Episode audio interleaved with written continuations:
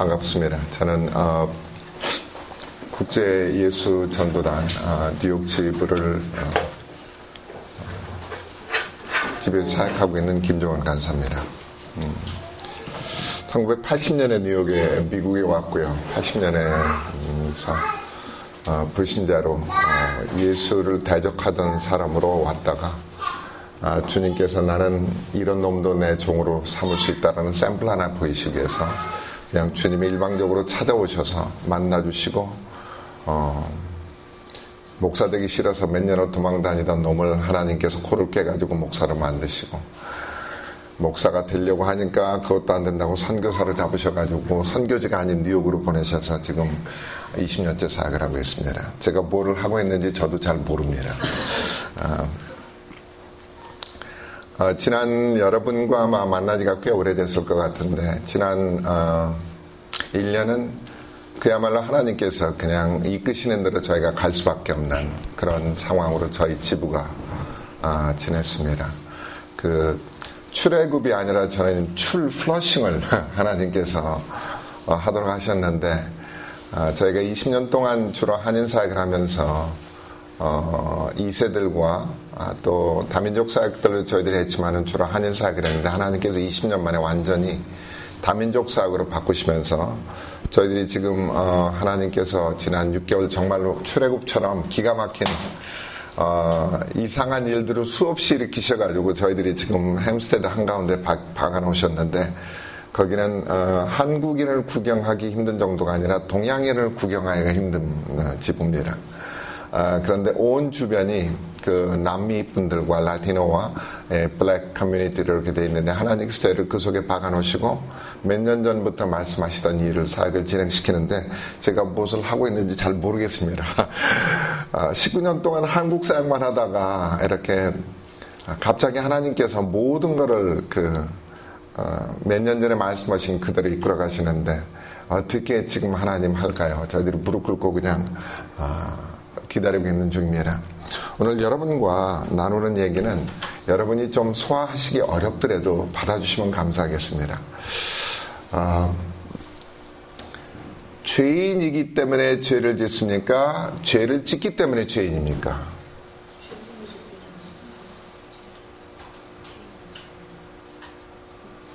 제가 다시 물을까요? 죄인이기 때문에 죄를 짓습니까? 죄를 짓기 때문에 죄인입니까? 그러면 여러분이 의인이 되면은 죄를 짓습니까? 안 짓습니까? 네. 그러면 계속해서 의인임에도 불구하고 죄를 계속해서 반복해서 질 때에 우리가 무슨 죄를 짓는다고 그러죠? 고범죄를 짓는다고 그러죠. 그러면 여러분은 계속 그럴까요? 여러분이 처음에 예수를 주님께서 만나주시든지 여러분이 예수를 선택하셨든지 여러분이 그때 당시에 지은 죄와 지금 시간이 지난 다음에 지은 죄의 양이 얼마나 줄어들었는지 여러분 생각해 보십시오. 많이 줄었죠. 그런데 여러분 의미는 이겁니다. 빨간색을 아무리 희석을 시켜도 빨간색입니다.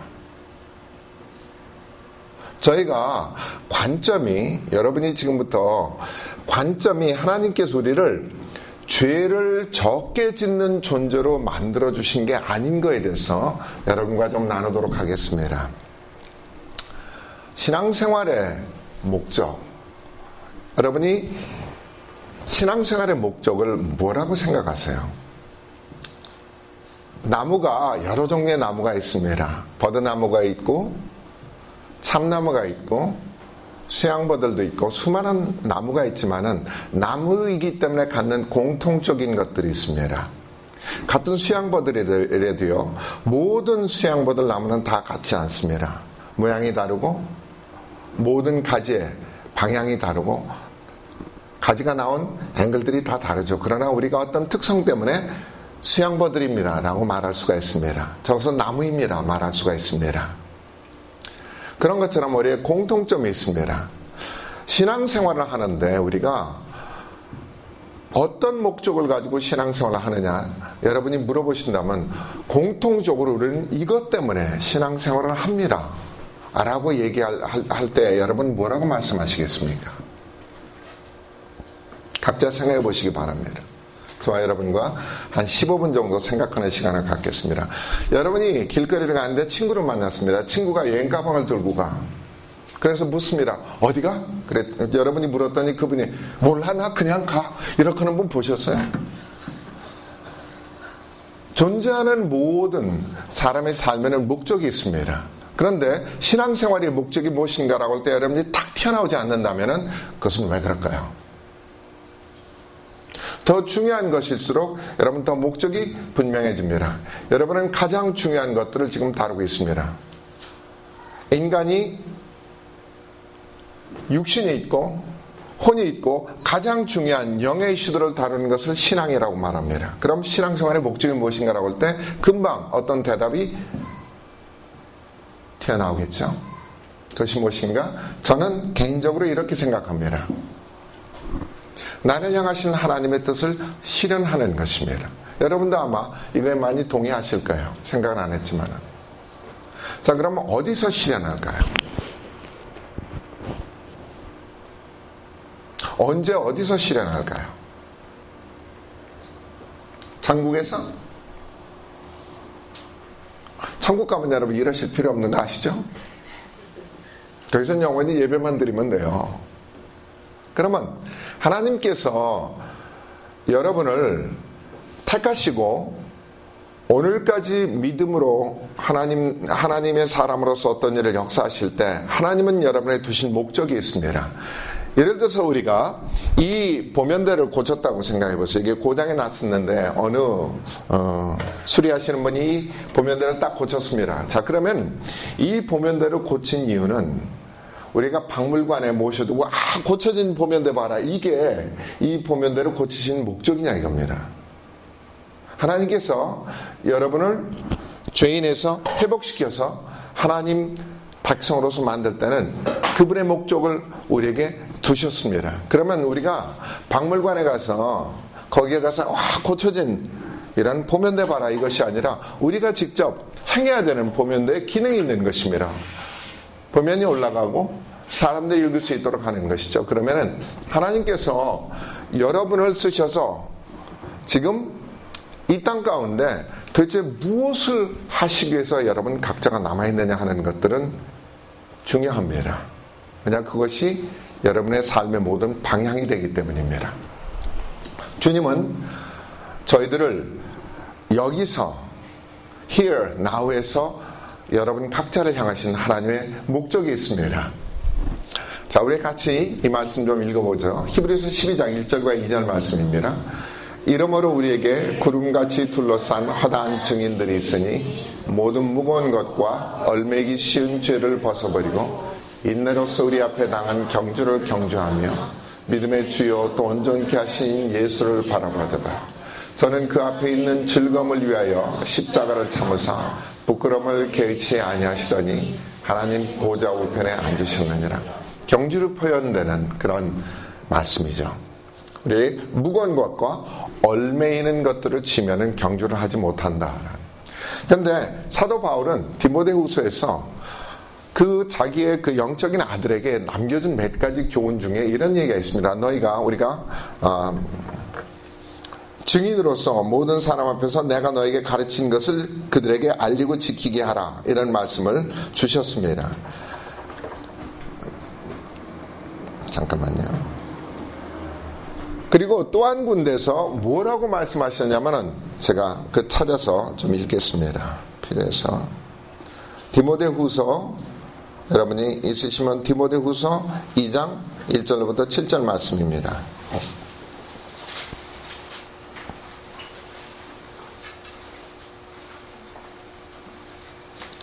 이 절 말씀에 디모데후서 2장 2절에 내가 많은 증인 앞에서 내게 들은 말을 충성된 사람들에게 부탁하라. 또 그들이 다른 사람들을 가르칠 수 있으리라. 자, 3절에 너는 그리스도 예수의 뭐예요?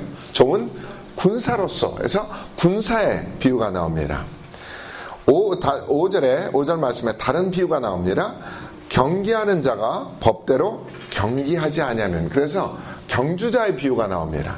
그리고 6절 말씀에는 수고하는 농부가 곡식을 먼저 받는 것이 마땅하니라. 그래서 이 경주자, 농부의 비유가 나옵니다. 그리고 우리가 가장 많이 쓰는 자녀의 비유, 이런 비유를 통해서 우리가 성경이 말하는 큰 주제 중에 하나는 시작도 중요하지만 끝이 더 중요하다는 것입니다. 목적이란 단어는 끝입니다. 여러분이 바다에서 배를 운전해 보시면요, 뒤로 목적을 바라보고 운전하는 것과 목적을 바라보지 하지 않고 운전하는 것은 하늘과 땅 차이처럼 완전히 다릅니다. 신앙생활의 중요한 것 중에 나는 지금 하나님께서 내게 심으신 그 뜻을 이루며 사는가 하는 것이, 내가 목적을 향해서 가고 있는가 아닌가 하는 것을 우리가 바라보는 중요한 초석이 됩니다. 그래서 우리가 이 성도로서 여러분과 이 도대체 내가 목적을 실현한다는 보편적인 하나님이 우리에게 만드신 모든 성도에게 맡겨주신 목적을 실현하는 삶이 무엇인가 하는 것들을 좀 찾아보겠습니다.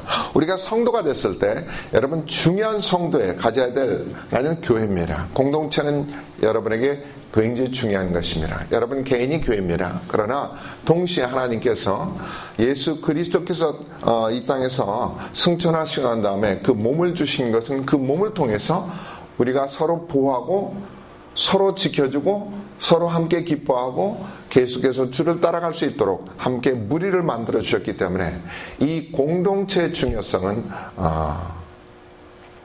2000년 동안 하나님께서 증명해 주신 게 여러분 공동체입니다. 자, 이 공동체의 근본, 우리가 신약교회도 있지만 구약교회도 있습니다. 사실 이스라엘 백성들은 하나님께서 선별하신 백성이죠. 신약교회는 하나님께서 성령으로 선별하신 공동체입니다. 이 교회의 공동체의 특징은 믿음이라고 그러죠.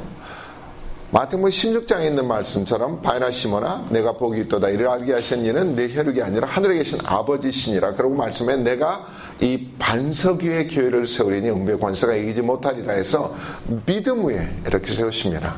자, 우리가 믿음을 얘기할 때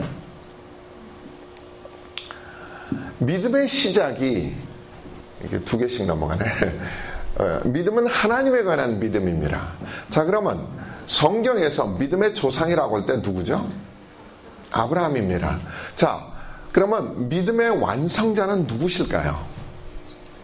예수 그리스도시죠. 그래서 우리가 믿음의 시작, 성경의 맨 처음에 믿는다라는 단어가 아브라함으로부터 나오고 믿음의 주여 온전케 하시는 예수, 그래서 우리의 믿음이 모든 히브리서 11장에 나오는 믿음의 선조들을 누가 완성시켰는가, 그들은 약속을 받았을 때 그것들을 보지 못했던 사람들이 예수 그리스도를 보시면서 아, 이분이 바로 그 약속의 주인이시구나 해서 믿음을 완성시킨 분입니다.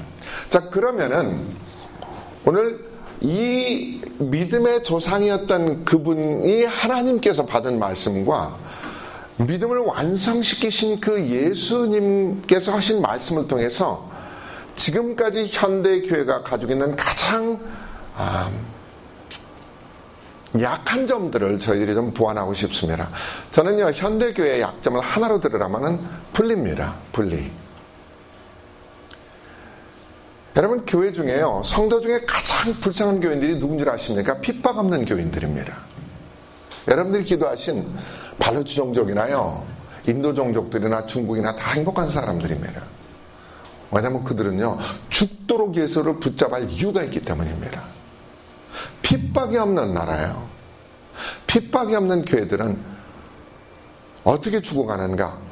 점점 서로 싸움이 일어납니다. 서로 너는 너 나는 나 파당이 지어지죠. 파당이 지어고 나서 서로 경쟁을 합니다. 서로 싸움을 합니다. 가장 불쌍한 교인들은 핍박 없는 세상에서 교회 생활하는 그 나라들이 유럽 어떻게 됐습니까? 모든 믿음을 상실했죠. 오늘 미국 핍박 없는 나라를 몇백 년 동안 믿음의 선조들이 그들이 싸워서 오늘 핍박 없는 미국을 건설했더니 오늘 이 땅이 어떻게 됐습니까? 하나님을 버리는 나라가 됐죠. 그 버리는 가운데 일어나는 것들이 분리입니다. 컴파트먼타이제이션. 이렇게 서로들 이렇게 막을 세워서는 안 되는데 서로 이렇게 달라, 너하고 나하고 달라, 이렇게 해서 갈라지는 것입니다. 여러분, 핍박받으면요 교단이 전혀 문제가 되질 않습니다. 심지어는요 캐도릭도, 개신교도, 루터교도 문제가 안 됩니다. 예수 믿는다면요 다 똘똘 뭉칩니다. 왜냐, 외부에서 워낙 다 예수 믿는 사람들을 죽이려고 하기 때문에 서로 교리가 얼마나 다르냐, 이것들 전혀 문제되지 않습니다. 여러분, 한번 온 땅에서 핍박받는 그 지역에 가서 그 교회 공동체들이 어떻게 협력하는지 여러분 한번 보십시오.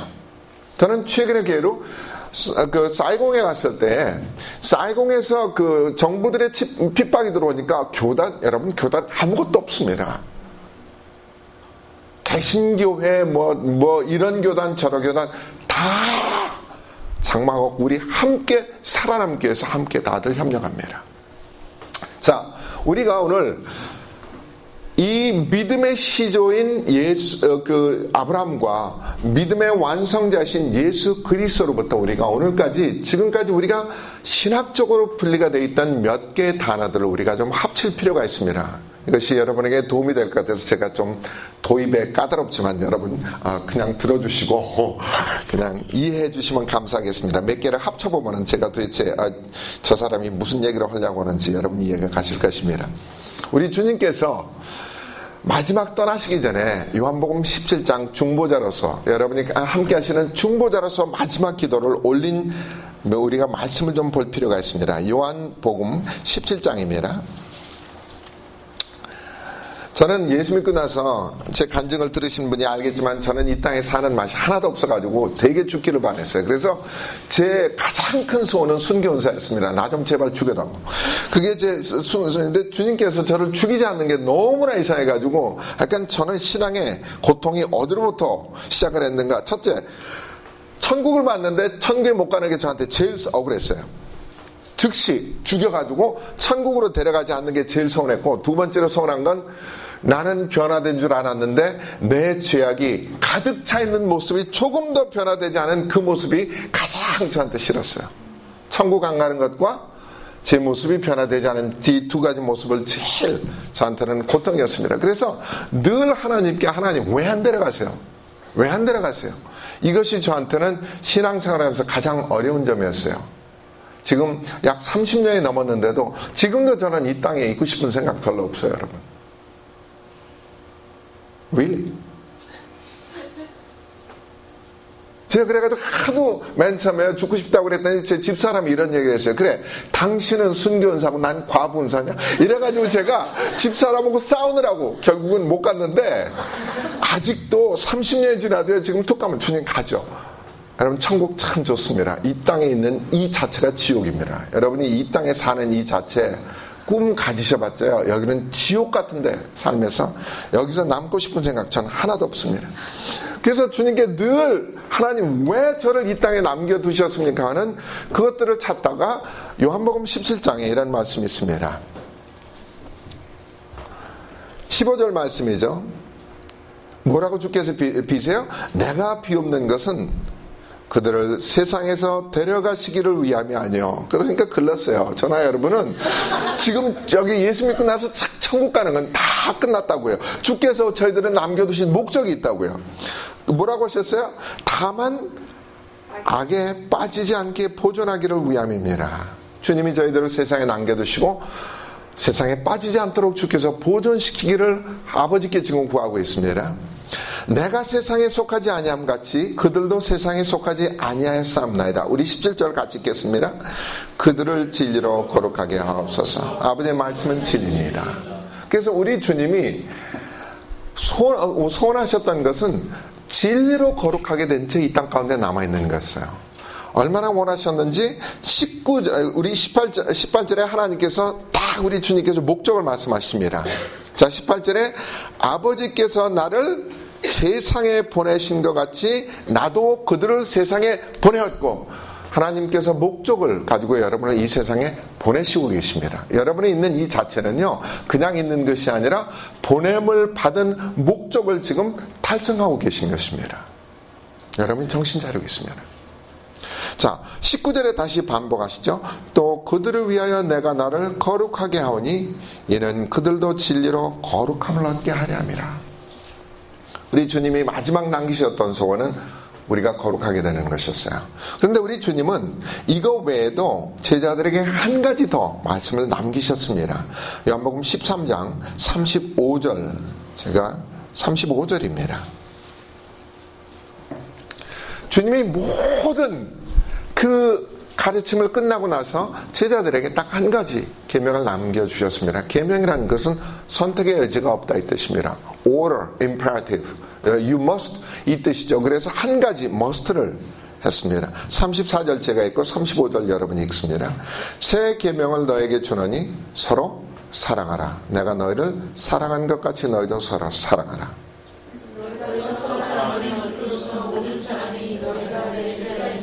사랑하지 아니하면 뭐가 아닙니까? 제자가 아닙니다. 그래서 우리 주님이 이 땅 가운데 남기신 두 말씀은 서로 사랑하라는 것, 그 다음에 진리로 거룩하게 된다 이 뜻이에요. 내가 너희를 진리로 거룩하게 되길 원한다 이 뜻입니다. 자, 예수님이 누구라고요? 믿음의 완성자입니다. 자, 그러면 우리가 믿음의 조상인 아브라함에게 남겨주신 하나님의 말씀을 창세기 12장에 보도록 하겠습니다.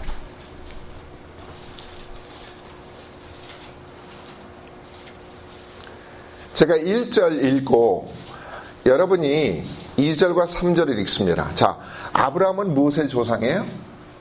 믿음의 조상입니다. 제가 1절 읽고 하나님이 아브라함과 대화하신 내용, 여러분이 2절과 3절을 읽는데 한 단어를 읽지 마십시오. 복자를 읽지 마십시오. 복자를. 자, 1절 제가 읽습니다. 여호와께서 아브라함에게 이르시되 너는 너의 고향과 친척과 아버지의 집을 떠나 내가 내게 보여줄 땅으로 가라. 내가 너는 민족을 이루고 내게 주어 너의 이름을 창대하게 하리니 너는 내 친척이라. 너를 축복하는 자에게는 내가 복을 내리고 너를 저주하는 자에게는 내가 저주하리니 땅의 모든 족속이 너로 말미암아. 대화가 되세요? 지금 한 단어가 막히니까 전혀 문맥이 통하지 않는 단어가 무슨 단어예요? 그런데 주님은, 하나님께서 우리가 이 아브라함을 뭐의 선조? 믿음의 선조라고 하는데 여기에는 믿음의 내용이 아무것도 없습니다. 무슨 내용만 있어요? 복의 내용만 있어요. 그러면 하나님께서 지금 아브라함에게 얘기하시는 거는 지금 내가 복을 줄 걸 믿느냐? 이것이죠. 내가 너로 지금 내린 뜻이 뭐냐면 내가 너에게 복을 줄 텐데 네가 복을 누리고 열방인 너로 인해서 복을 받게 되는 걸 네가 믿느냐? 이것입니다. 그죠? 믿음의 내용이 복이란 단어예요. 우리가 복이란 단어를 들으면요, 어떤 교단은 사람이 거룩하게 신앙생활 해야지 무슨 복 얘기를 해가지고 기복사상에 젖어서 복복복 하느냐, 그것이 바로 신앙 예수 믿는 사람들이 타락하는 길이다. 복 얘기 하면 타락하는 길. 고난을 받고 하나님 앞에 거룩하게 살기 위해서 경건하게 사는 것이 신앙이지, 복이라는 것은 그거는 세상 사람들이 구하는 것이다. 어떤 교단에서는요, 아니 우리가 고침을 받고 하나님께 복을 받아서 하나님께 감사드리고 이 세상에게 나눠주는데 뭐가 문제가 있어? 우리가 기독인들이 쓰는 단어 중에요, 여러분 예배하다, 거룩하게 살다, 전도하다, 기도하다, 이런 단어 가지고 싸우는, 교파 간에 싸우는 거 보셨어요? 이런 교파 간에요, 이런 단어 가지고 전혀 싸우지 않습니다. 세례 침례 가지고 싸우는 것들도요, 다 알아요. 그게 별거 차이가 없다는 거. 그런데 복자만 딱 나오면 3파전, 4파전, 5파전 다 교단마다 다 난리침이라. 왜냐? 복이 이거다, 복이 저거다. 복자만 나오면 믿는 사람들도요, 경건하게 사는 게, 아유, 하나님이 나를 선교사로 부르시면 내가 누려야 될 복을 다 주님께 양보하고 내가 고난받으면서 그런 불림을 생각하는 사람이 있는가 하면요, 어떤 사람은 내가 주님께 헌신하면 나에게 하나님께서 복을 주셔가지고 내가 잘되고 내가 받은 복을 남들에게 나누고 이렇게 생각하시는 마음대로 복자로 갈라집니다. 왜 그럴까요? 왜 그럴까요? 자, 생각해 보십시오. 내가 복을 누리고 열방이 나로 인하여 복을 얻게 된다. 믿음의 선조에게 드신 단어가 이겁니다. 그러면은 믿음의 선조와 믿음의 완성자인 두 분의 이것들을 합쳐보죠. 이거를 둘을 합치면 이상한 공식이 나옵니다. 진리로 거룩게 된 성도, 곧 서로 사랑하는 자는 하나님이 주신 복을 누리고 열방까지 복을 나누는 자입니다. 지금까지 거룩이라는 단어와 사랑이라는 단어와 진리라는 단어와 복이라는 단어는 다 따로따로 놉니다. 그러나 믿음이라는 단어로 하나로 전부 다 꿰들으면은 믿음, 곧 진리로 거룩게 된 성도는 서로 사랑하는 자입니다. 성도가 진리로 거룩게 됐을 때 그 모습이 어떤가? 바로 사랑하게 돼 있고, 그 사랑하는 사람은 어떤 사람인가? 하나님이 자기에게 주신 복을 누리고 그 복을 열방에게 나누는 것입니다. 자, 이것을 우리가 하나님의 말씀은 진리니라. 주님께서 아버지의 말씀은 진리니라. 그리고 말씀으로 그들을 거룩하게 하옵소서. 우리를 새롭게 하고 거룩하게 하는 하나님의 말씀이라는 것이죠. 이 축이 있는데 우리가 믿음의 선조인, 이 믿음의 그 축의 선조인 아브라함은 복에 관해서 말씀하셨습니다. 그리고 믿음의 완성자인 이분은 사랑에 관해서 말씀하셨습니다. 이 세 개는 전부 다 진리 안에서 하나님이 기뻐하시는 성도의 삶입니다. 한 축입니다. 분리되는 사건들이 아닙니다.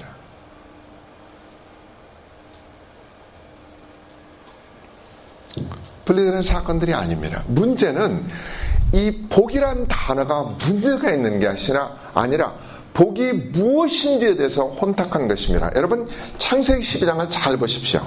창세기 12장을 보면 이 단어는 하나님께서 창세기 12장 1절로부터 3절까지의 말씀은 완전히 어폐, 모순의 말씀입니다. 창세기 12장은 모순의 말씀입니다. 잘 보십시오.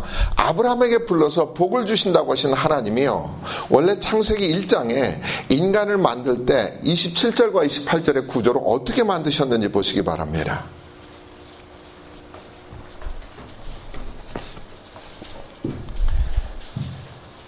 창세기 1장에 27절 제가 읽고 28절 여러분이 읽습니다. 하나님이 자기 형상, 곧 하나님의 형상대로 사람을 창조하시되 남자와 여자로 창조하시고 예, 아멘. 뭐를 주시며? 복을 주시며. 하나님께서 인간이 창조될 때 하나님으로부터 복이 임했습니다. 자, 복을 주셨기 때문에 그 다음에 뭐예요? 하나님이 그들에게 이르시되 생육하고 번성하며 땅에 충만하라. 땅을 정복하라. 바다의 물고기와 하늘의 새와 땅에 움직이는 모든 생물을 다스리라. 생육하라. 그것은 리빙이죠. 그 다음에 번성하라. increase, multiply입니다. 땅에 충만하라. 이것은 땅을 전체를 채우는 그런 fulfill, 이렇게 그 채우다라는 뜻입니다. 땅을 정복하라. 땅에 있는 모든 것들을 subdue하게 만들라. 네가 그의 다스리는 자다, 이것이죠. 그러면 하나님께서 이미 인간에게 모든 복을 다 주셨습니다. 그런데 왜 창세기 12장에 갑자기 하나님이 밑도 끝도 없이 아브라함에게 복을 다 주시냐 이겁니다. 이미 복을 다 받고 태어났는데.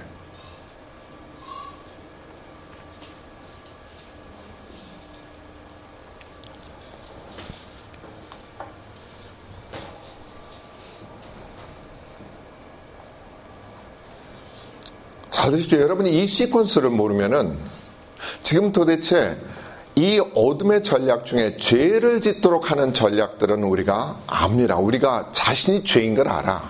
그러나 아까 히브리서 12장에 얽매기 죄와 상관없이 무거운 짐이란 그 짐의 모습이 있습니다. 무거운 짐과 얽매기 쉬운 죄를 벗어버리고, 그래서 죄와 상관없이 우리가 끝까지 경주를 하는데 바로 나가지 못하도록 어둠은 무거운 짐을 우리에게 갖다 얹힌다라는 뜻입니다. 그래서 여러분의 삶 가운데 이전보다 처음 예수를 믿을 때마다 지금 보면은 여러분은 훨씬 더 죄를 적게 짓습니다. 그러나 여러분 자신은 끊임없이 여러분 안에서 있는 그 부담에서 못 벗어나요. 내가 아직도 죄라는 것을 여전히 진짜 우리는 죄 덩어리야. 죄인이기 때문에 죄를 짓습니다. 그러나 하나님이 우리를 만드신 어떤 목적지를 향해서 나아가기 위해서 우리가 바뀌어져야 되는 시퀀스에 있어서 무엇을 하나님께서 주셔가지고 어떻게 바꿨는가 하는 그 바꿈의 트랜스포메이션에 메타노이아의 근거가 어디 있는가를 여러분이 오늘 찾으셔야 됩니다. 자, 이미 복을 다 주셨는데 창세기 12장에 다시 복을 얘기하면서 믿음의 선조를 택하는 이유가 뭘까요?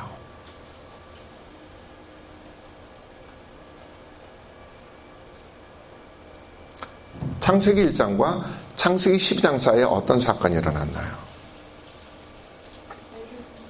네, 타락이 일어났습니다. 타락이 일어났습니다.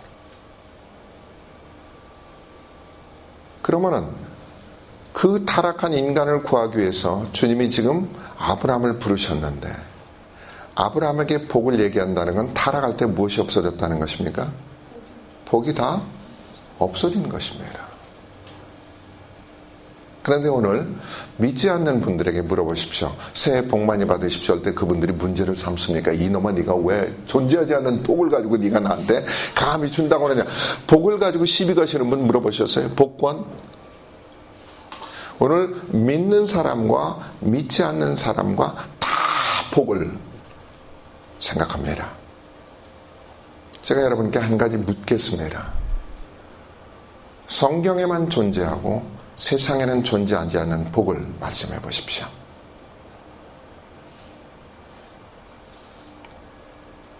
성경에만 존재하고 세상에는 존재하지 않는 복.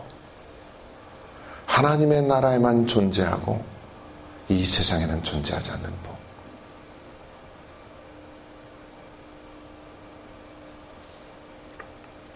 하나님을 얼마나 잘 알고 있느냐?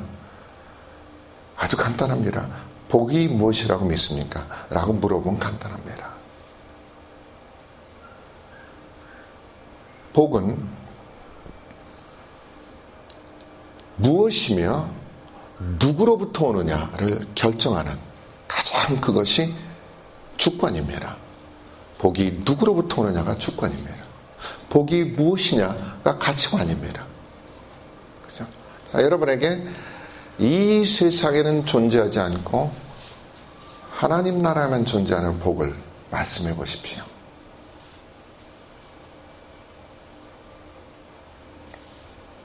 많은 분들이 어려워하세요. 마치 신앙생활의 목적이 무엇인가 모르는 거죠. 잘 보십시오.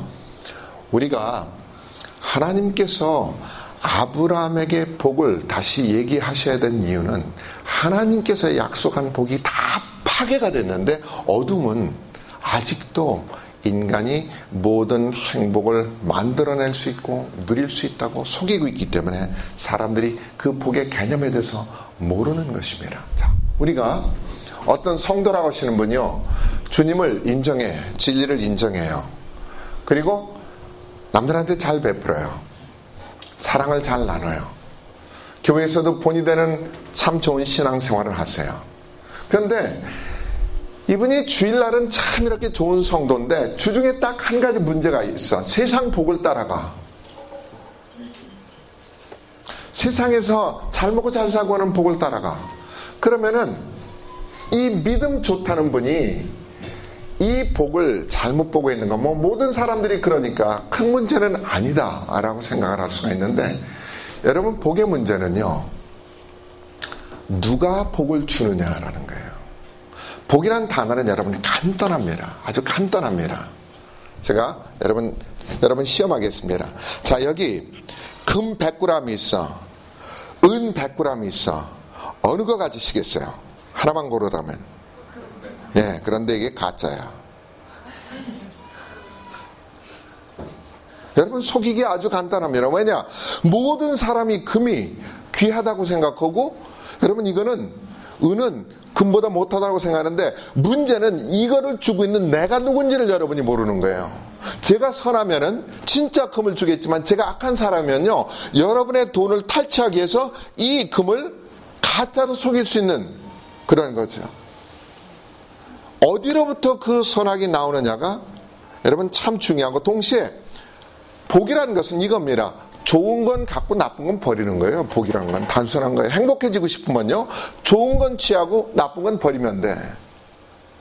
근데 만약 어둠이요, 여러분 거꾸로 만들어 놨다면 어떻게 할까? 좋은 걸 나쁘다고, 사실 나쁜 건데 좋은 거라고 좋은 것처럼 보이게 만들고요, 사실은 좋은 건데 나쁜 것처럼 만들면 여러분이 무엇을 취할 것 같아요? 여러분은 나쁜 걸 취하실 것입니다. 사단은 우리 뒷공문이 따라다니면서요, 죄죄라 죄죄라 죄죄라, 그 정도의 수준의 악의 영이 아닙니다. 여러분 하늘에 세 천사장이 있었죠. 미가엘, 복음의 천사장 가브리엘, 그 다음에 미가엘, 군대장이 있습니다. 또 하나는 지혜의 천사장, maybe 루시엘이었는지 모르죠. 루시퍼가 됐으니까.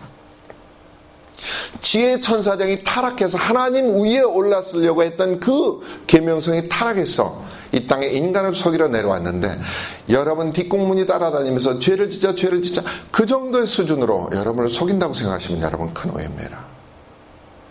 인간이 가지고 있는 가장 큰 문제는 어둠이, 여러분 창세기 3장을 보시면은 선악과를 먹으면서 선악을 거꾸로 만들어 놓은 것입니다. 선악과를 먹은 결과가 무엇이냐? 선한 것이 하나님이 좋다라고 하신 것을 좋지 않다라고 보게 만들었고, 하나님이 좋지 않다라고 한 것을 좋게 보이도록 어둠은 만들어놔서 여러분이 죽도록 지금 뭐를 따라다니느냐?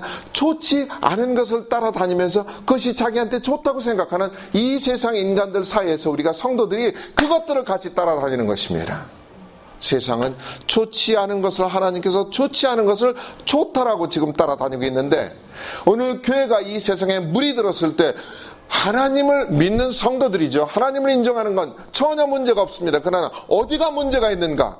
하나님께서 좋지 않다라고 하는 것을 세상 사람 그냥 따라가는 것입니다. 이것이 무거운 짐이 돼서 우리를 누르는 것입니다. 여러분이 성공, 여러분이 fame, 이런 모든 것들이 다 그런 것들이죠. 우리가 복을 잘못 추구한다는 건 여러분 이 문제가 아주 심각한 것입니다.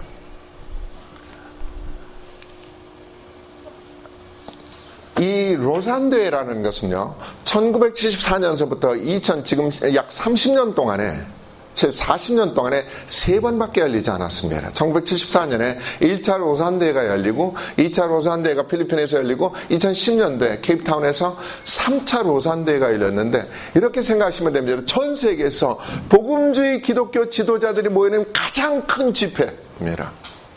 현재까지 3번밖에 열리지 않았습니다. 3,000명 이상의 전 세계 대표적인 복음 지도자들이 모여서 함께 기도하면서 당면하고 있는 그 우리 복음주의 기독교의 문제들을 우리가 분석하고 함께 이것들을 어떻게 헤쳐나갈 건가 하는 것에 대해서 같이 토의하고 그 결과들을 발표하는 것들이 로산대회입니다. 2010년도에 3차 로산대회에서 기독교 선교와 세계 복음화의 가장 큰 위협을 우상숭배로 들었습니다. 우상숭배. 그것은 우리가 복음을 전하려고 하는 땅에 그 사람들이 이미 다른 우상들을 섬기고 있어서 그 우상들을 섬기는 것 때문에 복음을 전하기가 힘듭니다. 이것이 2010년대 케이프타운에서 전 세계 기독교 지도자들이 함께 나오는 우상숭배 중에 하나입니다.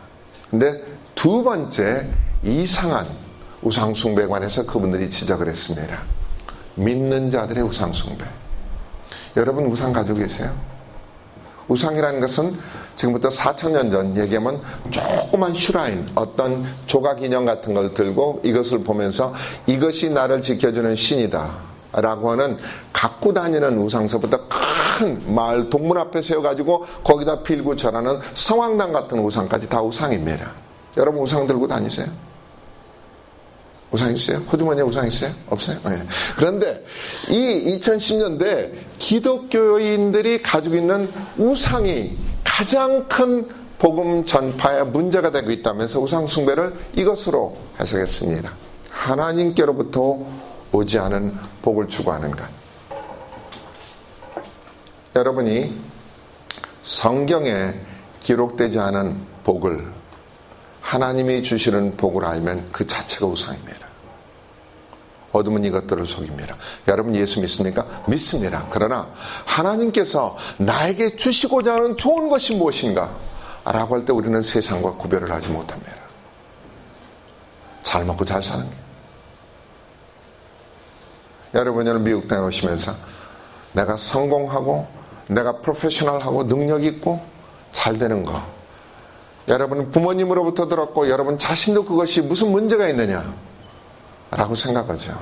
그러나 만약 그것이 하나님께로부터 오지 않았다면 어떻게 하시겠습니까? 성경에만 존재하고 세상에는 존재하지 않는 법.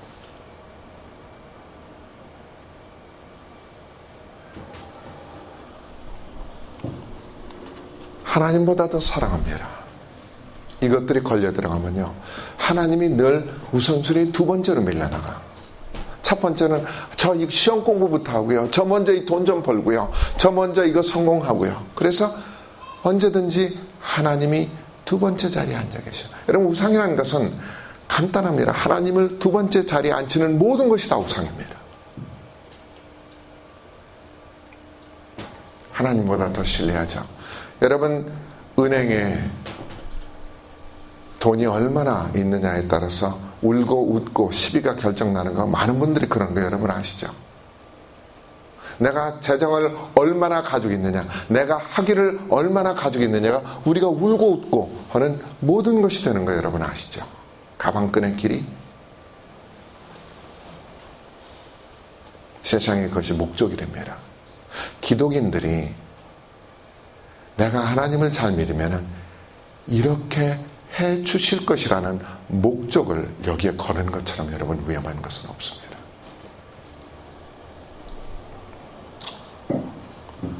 잘 보십시오.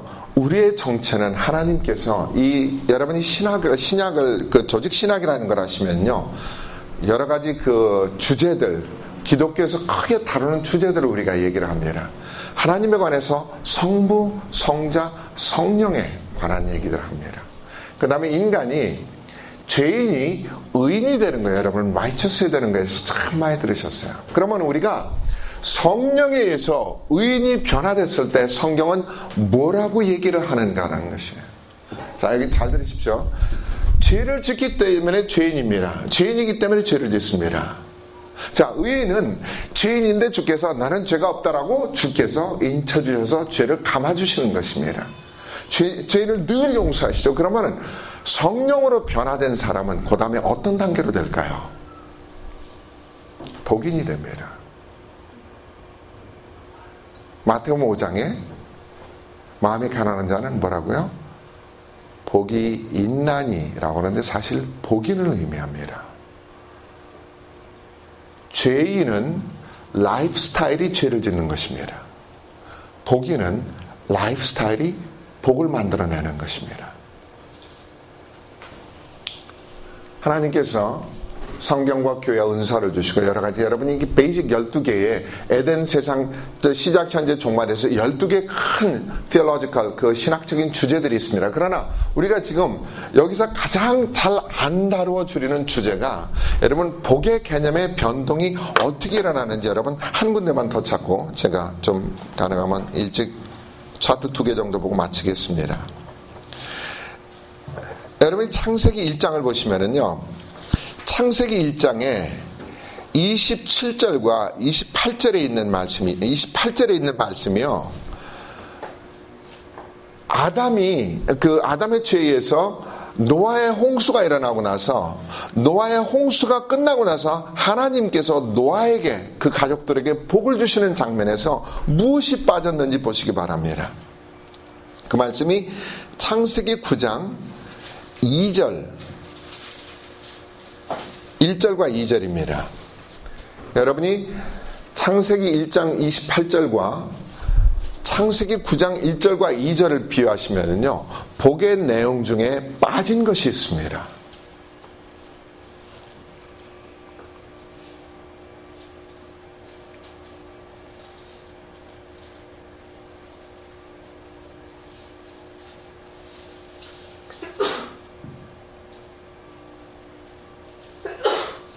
무엇이 빠졌습니까? 다스리고 정복하는 복이 없습니다.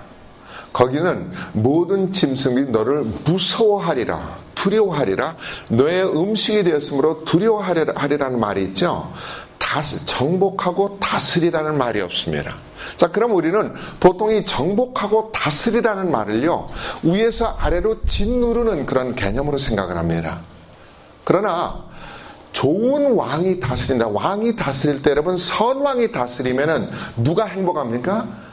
백성들이 잘 됩니다. 넬슨 맨델라의 여러분 얘기 들으시면서 잘 아시겠지만은, 넬슨 맨델라를 들으면서 제가 그제 주님께 몇 가지 여쭤봤어요. 주님, 세상의 정치가가 넬슨 맨델라 같은 사람들이 됐으면 좋겠습니다. 그때 주께서 저한테 이렇게 말씀하셨습니다. 정치가는 많은데 애국자는 드물다 그러셨어요. 애국자가 드문다. 맨델라는 애국자입니다. 그러면 그가 한, 제가 60minut에서 그걸 보니까 맨델라가 나중에 대통령이 되고 나서요, 얼마나 많은 흑인들이 백인에게 보복할 거에 대해서 얘기를 했는지 모릅니다. 그러면은 맨델라가 택한 방법 중은 하나님의 방법을 써서 용서의 화해 방법을 했죠. 그 모든 것 중에 위대한 정치가 중에 오늘날처럼 지난 20세기를 여러분요, 예수님 끝나고 나서 오늘까지 여러분 쭉 모든 인류 문화에 각 분야를 다 발달하면 정치처럼 발달한 분야가 없습니다. 전 세상에서 가장 발달한 두 분야는요, 여러분 그 인텔렉츄얼한 정보기술가죠. 정보기술보다 훨씬 더 발달한 게 무기입니다. 무기 때문에 기술이 발달한 것입니다. 그 다음에 지난 2000년 동안에 가장 발달한 게 여러분 정치입니다.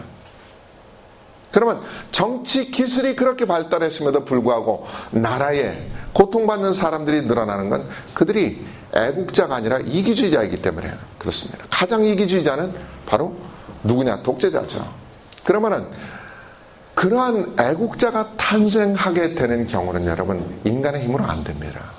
제가 아프리카나 남아프리카를 보면서 감사한 것은 그 맨델라가 그 대통령이 돼서 그만한 생명을 유지하면서 그 나라를 바꿀 수 있는 힘은 하나님의 은혜입니다.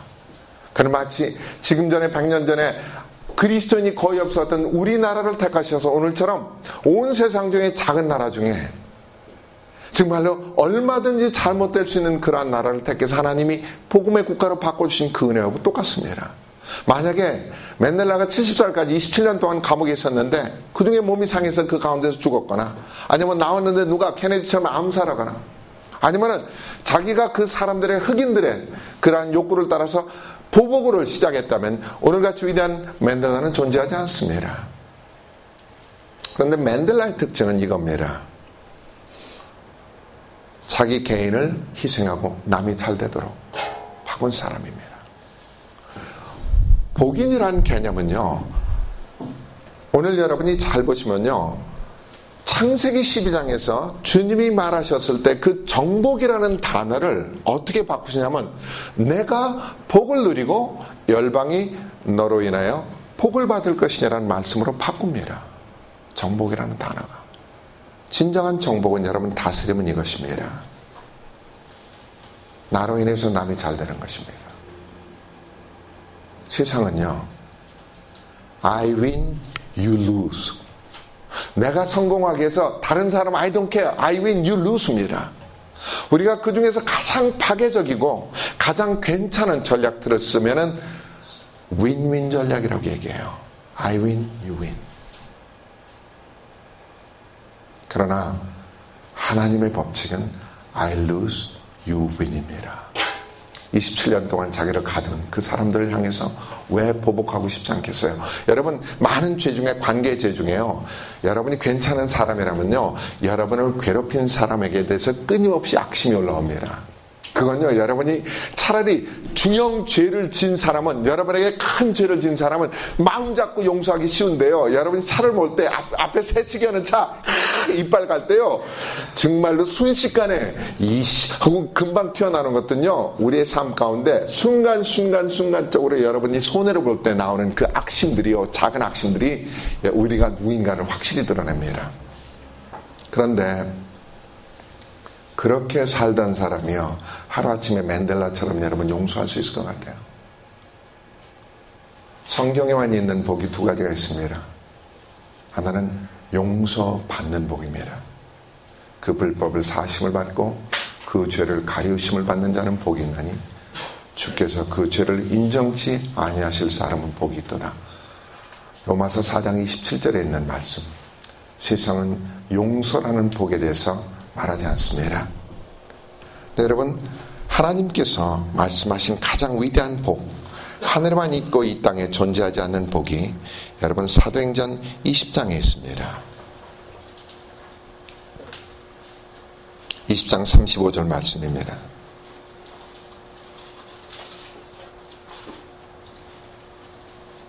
제가 앞부분 읽겠습니다. 여러분 뒷부분 읽어보십시오. 사도행전 20장 35절. 범사에 여러분에게 모범을 보여준 바와 같이 수고하고 약한 사람들을 돕고, 다음에 또 네,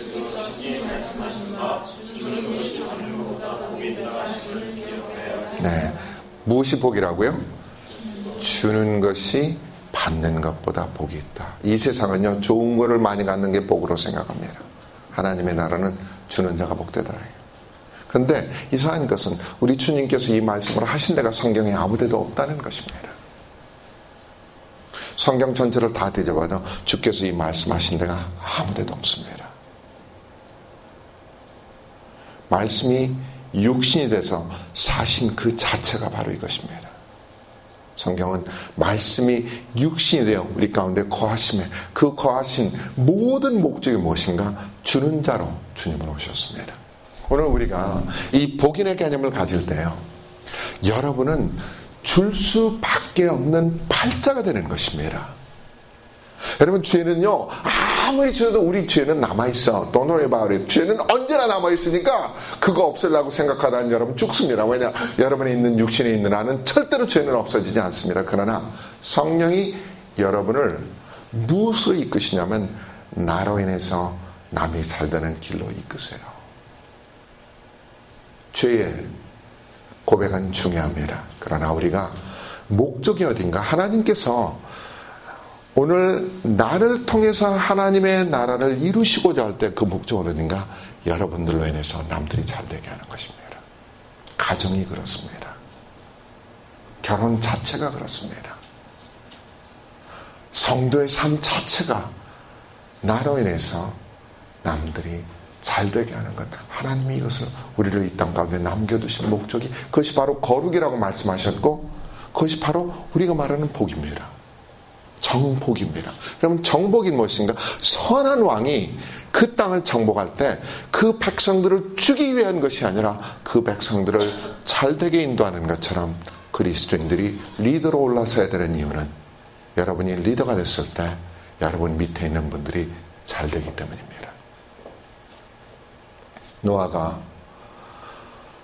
노아에게 주신 복 중에 이 복이 없습니다. 왜냐? 악인들이 세상을 사람이 악화돼서 악인이 됐음에 그 악인들이 만들어낼 수 있는 건 뭐냐? 자기가 잘되고 남들을 못되게 하는 그러한 정복의, 세상이 말하는 짓누르는 정복의 용어로 사람들이 표현했을 때 하나님은 그 사람들 중에서 한 사람을 택해서 노련해서 남들이 잘되게 해라. 여러분, 이게 복인의 구조입니다. 저와 여러분은요, 성령께 지배받으면 데스티니가 어딘가 복인입니다. 복을 받은 자이기 때문에 복을 흘려낼 수밖에 없습니다. 이것이 데스티니입니다. 복을 받았기 때문에 여러분은 복을 흘려낼 수밖에 없습니다. 생각해 보십시오. 저와 여러분이 용서받는 복을 받았습니다. 용서받는 복을 받은 사람들이 흘려낼 수 있는 게 무엇인가? 용서할 수 있는 복을 우리는 흘려낼 수 있습니다. 하나님께 우리가 넉넉히 받았습니다. 우리가 필요할 때 하나님께서 채우셨습니다. 우리가 채움을 받았기 때문에 우리가 어떤 복인이 될 수 있는가? 채워줄 수밖에 없는 복인이 되어가는 것입니다. 이것이 성도의 팔자입니다. 저와 여러분은 복인의 팔자를 태워 태어났습니다. 사단은요, 이 복인의 팔자를 잊어먹기 위해서 세상 복을 따라가는 것이 하나님의 복인 것처럼 얘기합니다. 여러분, 세상 복을 따라간다는 것은 뭐냐면 좋은 것, 하나님이 좋다고 한 것, 그것을 놔두고 잘못된 선택을 하는 거예요. 잘못된 선택이라는 것은 가치 없는 것을 가치 있다고 지금 생각하는 것입니다. 그것은 잘못된 가치관이죠. 잘못된 가치라는 것은 나쁜 것을 좋다라고 하고 있고 좋은 것을 지금 나쁜 것이다라고 해서 선악이 뒤집어진 것입니다. 선악이 뒤집어진 것을 성경은 눈이 바뀌었다 얘기를 합니다. 내 눈이 바뀌었다. 내 눈이 나쁘다 이렇게 얘기합니다. 잘못된 눈이라는 것은 성경은 내가 하고 싶은 대로 할 뜻입니다. 성경이 진리가 말하는 선악을 하나님의 기준인 선악을 따르지 아니하고 내가 원하는 선악을 내 마음대로 하더라. 이것이 바로 성경이 말하는 잘못된 눈을 가지고 있는 것이죠.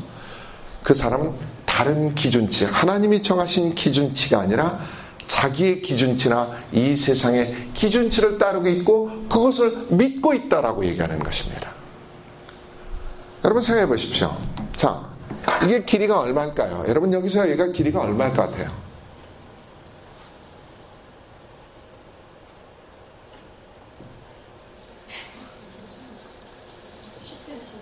네, 10cm. 자, 이쪽. 얼마?